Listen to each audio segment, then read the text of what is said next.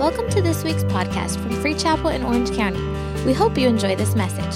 For more information, check out our website at freechapel.org. Look at this. Joshua chapter 6 verse 2. And the Lord said to Joshua, "See, I have given you Jericho into your hand, its king and the mighty men of valor. You shall march around the city, all you men of war. You shall go all around the city once." Say once. "This you shall do 6 days. And 7 priests shall bear 7 trumpets of ram's horns before the ark.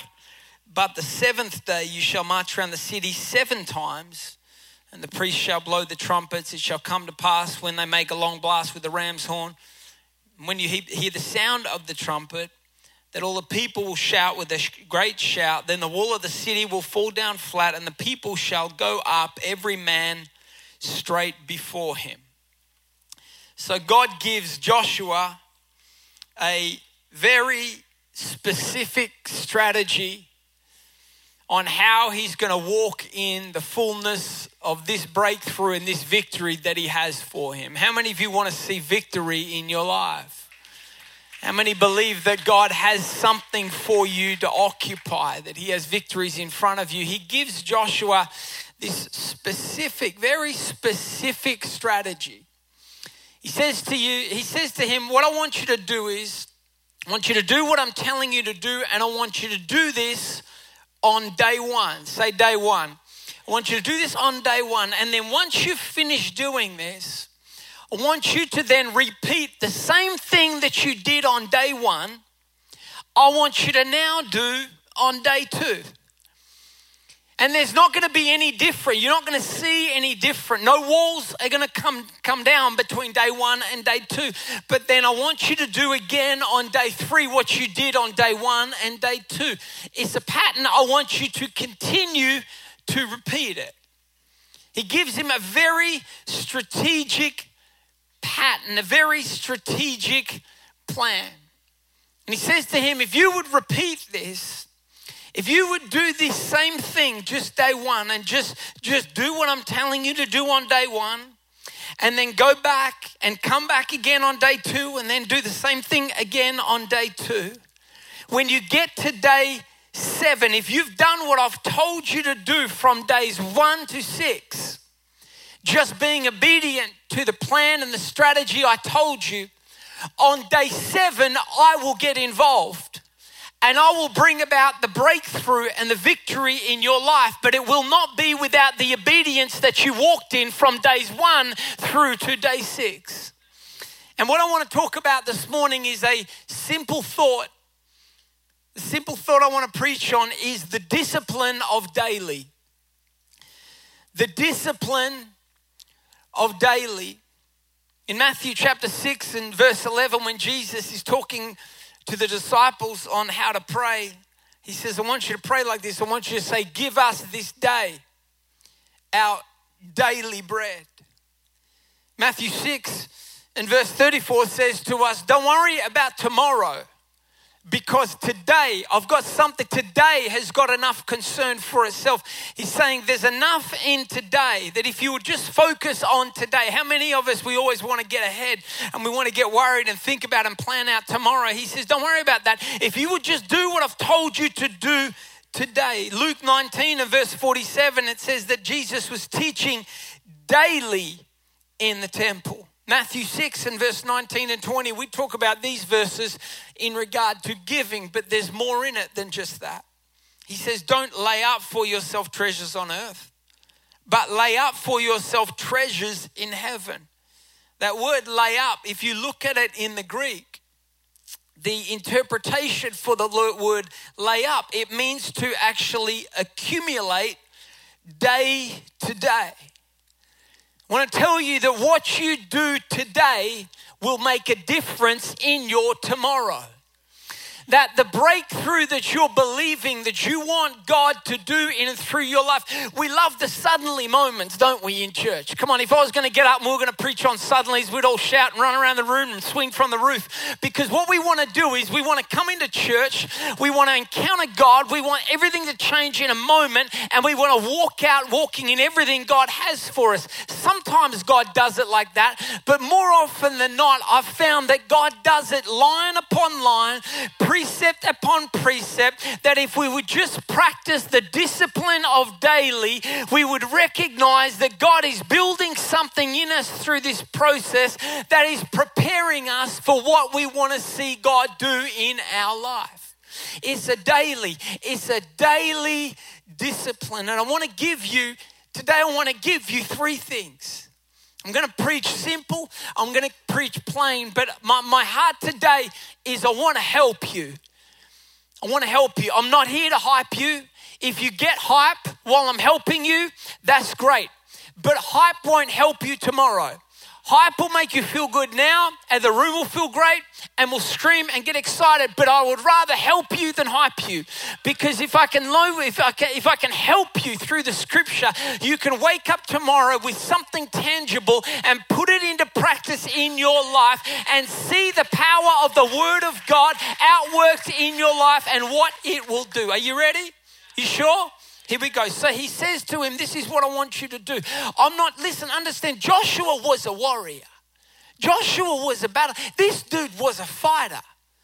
But God says to Joshua, he gives Joshua a word. He gives Joshua some instructions. And he says, Joshua, I know you can fight. I know you're a battler. I know you're a warrior. And I know you've got some bad dudes with you, but I'm not going to send you in there just willy-nilly running around smacking heads. No. I'm going to give you a word that I want you to walk out. He says, this is what I want you to do. And he gives him this word. The first thing that we have to practice, the discipline and the daily discipline, is getting the word of God inside of us. And I know, we're not going to shout them because it doesn't preach that good. But the daily discipline, listen to me, of just getting the word in you.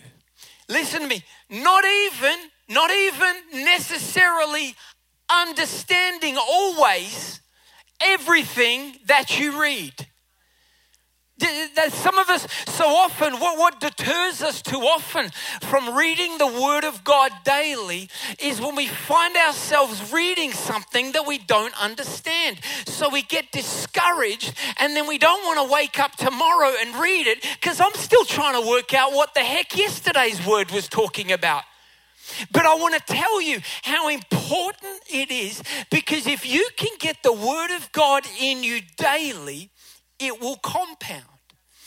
And little bit by little bit, you ever get the Word of God and you just stand your Bible up on an edge like that? And you just say, you don't know what to read, you know? Because so many people say, they'll say to me, I don't know what to read. Listen, it matters less. I'll put it this way. It matters more the fact that you read than it does matter what you read. Does that make sense? So sometimes we get, I've done this before. You ever done this? Not you guys, because you guys, well, the 5 o'clock service do this stuff. You get your Bible, and you go like this, Jesus, show me something to read. You know? And you just pray it doesn't open on like Leviticus or something. You're like, you want me to do what with a ram? Like, how's that work? You know, it's like, well, I hope you don't get Numbers or something like that. You know, you're praying for like Psalms, you know, like something pretty. But let me tell you, it matters less about what you read, because you have to understand the power in the Word of God. You got to let the Word do what the Word does, but it can only do it if it's in it. And the Word will do what the Word set out to do, but it cannot set out to do if it has not been put into our spirit. David said this. He said, Psalm 119 verse 11, it says, your word I have hidden in my heart, or I have hidden in my heart. Does that make it better for you? I have hidden. You know what the word hidden means? It means stored up. It means I got some excess. That every single day I just got a word on this day. One day I just read one verse and I just got it in my spirit, and maybe it meant something to you or it didn't. Maybe you understood it or it didn't. But then day two, you wake up again and then you get another word and you get that in your spirit again. And then day three, you wake up again, and you know what? It may not feel necessarily in that moment all that powerful. Just like walking around the walls of Jericho, on day three, I promise you, none of those jokers were excited at the end of day three. If I was walking day three, I'd be wanting to see something for like a little crack or something, bro. Like, you know, make a brick fall, like do something. Give me like a little bit of, that's how the word of God can be sometimes. You're reading it, you're like, what the heck? Don't worry about understanding it. Just wake up tomorrow and practice the daily discipline and get it in. And little bit by little bit, you're starting to store it up. And then all of a sudden you'll blink and your day seven is here and your breakthrough came, but it didn't come because you just stepped into day seven. It became because of what you walked through in day one and day two and day three and day four, and the Holy Spirit has something to draw from because you have deposited the word of God through a daily discipline. So many people, you know, that practice, you know, the eating plans. You know, eating plans? Maybe there's people here on an eating plan. You ever looked at all the different, have you ever Googled diets?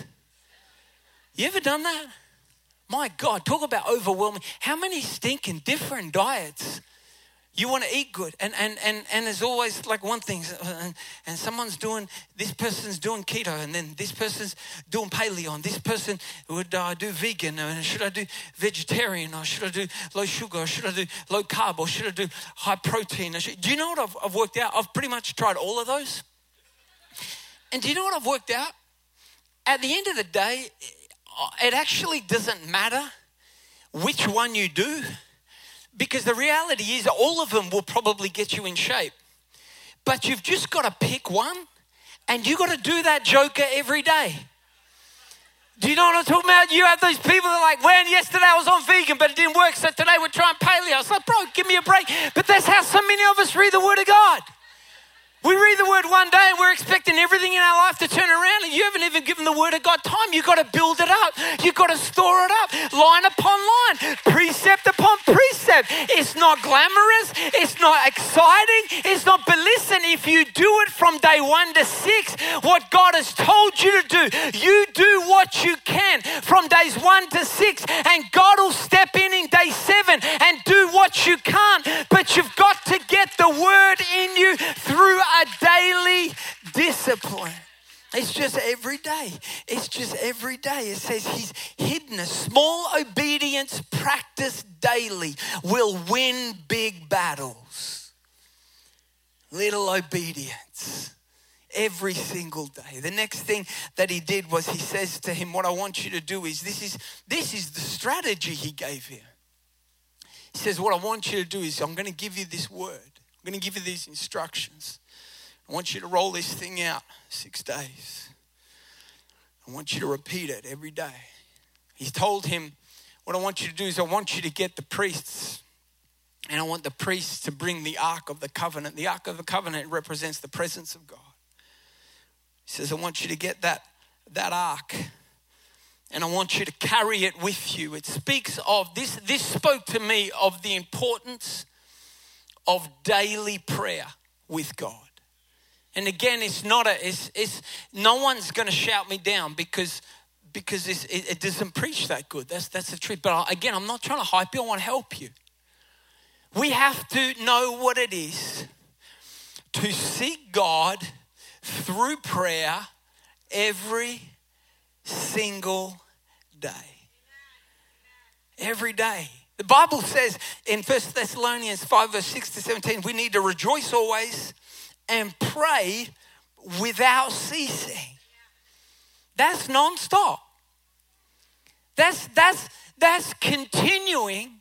See, if I'm going to pray without ceasing, then that's speaking of prayer as not being an activity that I do.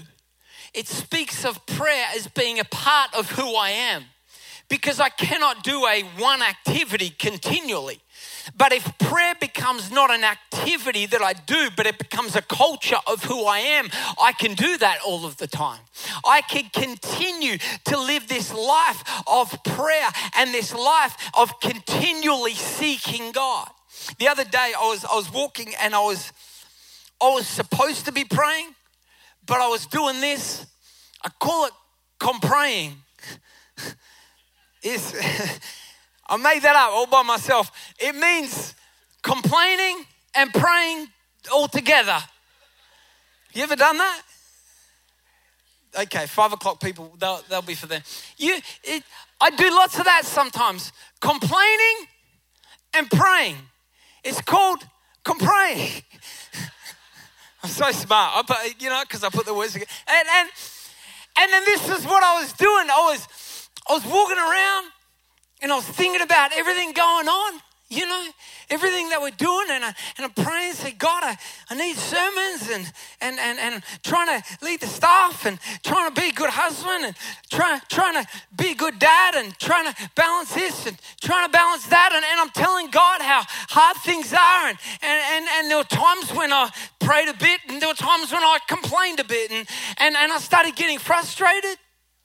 And then as I was praying, I had this picture, and I had almost like this picture of God, and I saw God as I was doing this, and He was looking at me, and He was smiling, and it annoyed me a little bit because when you're complaining about something to somebody, and they don't seem to be as upset about what you're going through, you want them to give you something, bro. Like, are you with me? Are we on the same page? Are you feeling what I'm feeling? And God wasn't giving me that. And I was a bit annoyed. And I said to God, because this is sort of how I talk to God, I was like, hey, what's the deal? Like, I need you. Like, I felt like, what I felt?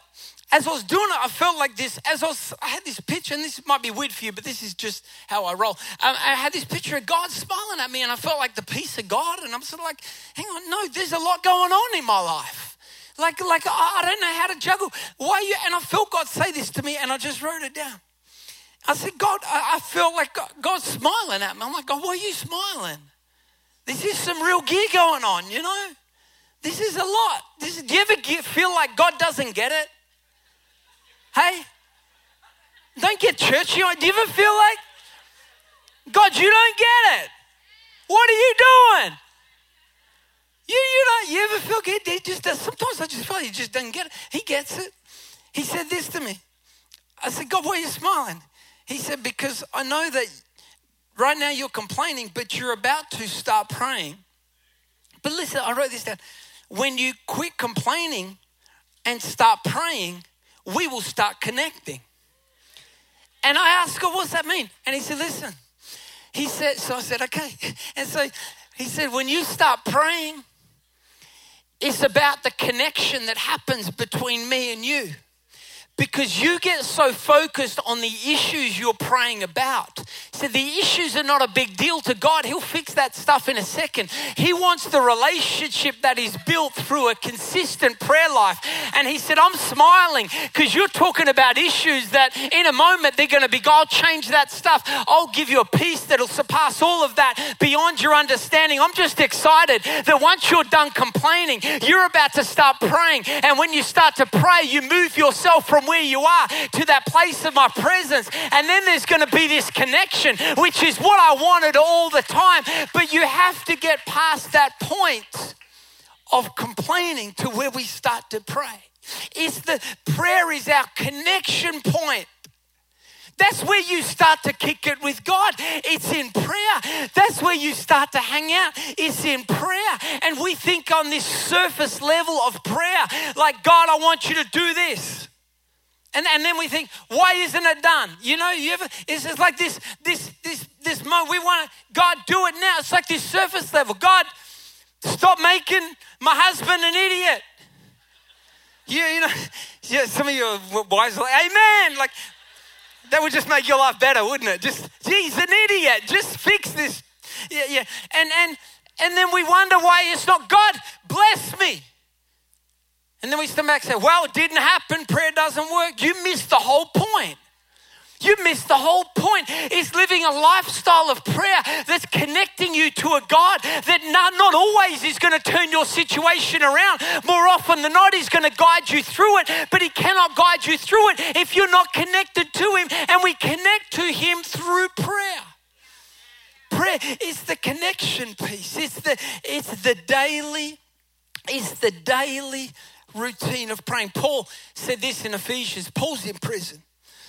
In Ephesians chapter 3, verse 13, therefore I ask that you do not lose heart at my tribulations. In other words, he's saying to the church in Ephesus, he says, don't worry about me. I know I'm in prison, but don't worry about me. He says, I'm good. He says, 14, for this reason I bow my knees. What's Paul saying here? He's saying, I know I'm in prison. I know I'm going through some stuff, but don't worry about me. It's because of this stuff that I'm going through that keeps me praying. It's for this reason that I bow my knees. Some of us, if we didn't go through some challenging times, we would never pray. And it's those challenging times that remind us, I do need God. I know I was doing good yesterday, but I just got hit with a brick today. And now I need God. I need those challenging times to remind me, you know what? I'm not as good as I thought I was. I'm not as able as I thought I was. I need God every single day. And I need to live this lifestyle. It's a daily discipline. Your life would change dramatically if you woke up every single day and just set aside some time. Listen to me, set aside some time to just spend time talking to God. Then we get so worried about what it sounds like. Well, what do I say? Whether we say the right words, like God cares anyway. We put up this facade and these cool, holier than thou art thou, thus saith the Lord, and all this garbage. And God's looking at us like, he's looking like, I don't even know what you're saying. He's like, I haven't talked like that for years. Get with the program, bro. He says, I don't, it's almost like we're trying to impress God. Like God's impressed with our big words. Let me tell you two things that'll get you in the presence of God quicker than anything else. You ready? It's not the greatest worship band. It's not the most powerful prayer. Two things that'll get you in the presence of God quicker than anything else. Is humility and honesty. Listen, it doesn't preach good. But listen, if you just come to God and you just start by saying, God, I don't know what to pray. I got that much crap going on in my life. I don't even know where to start. I promise you, man, you say something like that to God. Maybe leave the crap out. I don't know. But you say something like that to God, you'll start sensing his presence, because it's almost like God takes a sigh of relief and he's like, my God, finally. He's like, my me, finally, you're being honest. Finally, we got past all the garbage that you've been doing and trying to sound religious. I don't care about that anyway. I know who you are. I created you like that. Come to me the way you are and tell me what's really going on. And you'll move into God's presence quicker than you thought able. But you have to know what it is to be. That's what's powerful about prayer, is it brings us to that place of absolute humility. Prideful people don't pray much because they've gotten so good at doing life that they can get by. But you come to God with humility and honesty. You don't need a great worship band. You don't need the best sermon. You'll sense the presence of God. And I promise you, your life will change. If you just put a little reminder in your phone, on your calendar, a little alert to just go off. Don't even call it prayer, because when the word prayer, we default into this religious mindset. Call it something else. Talk to God. Put on your phone, talk to God. Listen, everybody, we're all at different levels in our walk with God. Maybe it's not something that you do every day. Listen, put down on your phone, talk to God for 5 minutes and just tell him what's going on. If you don't know how to talk to him, tell him, God, I'm not sure how to do this, but let's give it a go. I promise you, it'll feel so refreshing, and you'll push past all of that religion and get to that place of relationship where you start to encounter your Heavenly Father in a way you never have before. But you gotta do it daily, every day, every day. Won't you try it? Won't you try it this week? For the next 7 days, just talk to him every day, just for a moment. Maybe you're someone here and you pray a lot, and you can do an hour, you can do 2 hours. That's great. Keep doing that. But maybe you're not. Maybe a couple minutes is tough. That's all right. That's all right. Just do that every day, and you'll start seeing a difference, because every day it'll start to get easier. Every day it starts to get easier, because we have to be reminded of the idea that there's this idea that we have that if I pray enough, then God will move. And we say that, I've said that before. I know what we're saying. We want our situation to change, and we need God to come and do something. But the problem with that terminology suggests that if I'm saying, God, I need you to move, then that suggests that God is not where he should be. Like my Heavenly Father is holding back something, being like, well, if you pray enough, then I'll do it. What Heavenly Fathers, you imagine treating your kids like that? That's not the heart of the Father. If I'm praying that God would do something, then that counteracts the idea that Jesus has already done it all on the cross. Prayer does not move God. Prayer moves us. He's not the one that needs to move. That's why he said, it is finished. He has done it. So when you pray, what are you praying for? If you're praying for a teenager that's away from God, one of your kids, you're not praying that God would move in their life. You're praying that their life would move from where they are to where God is.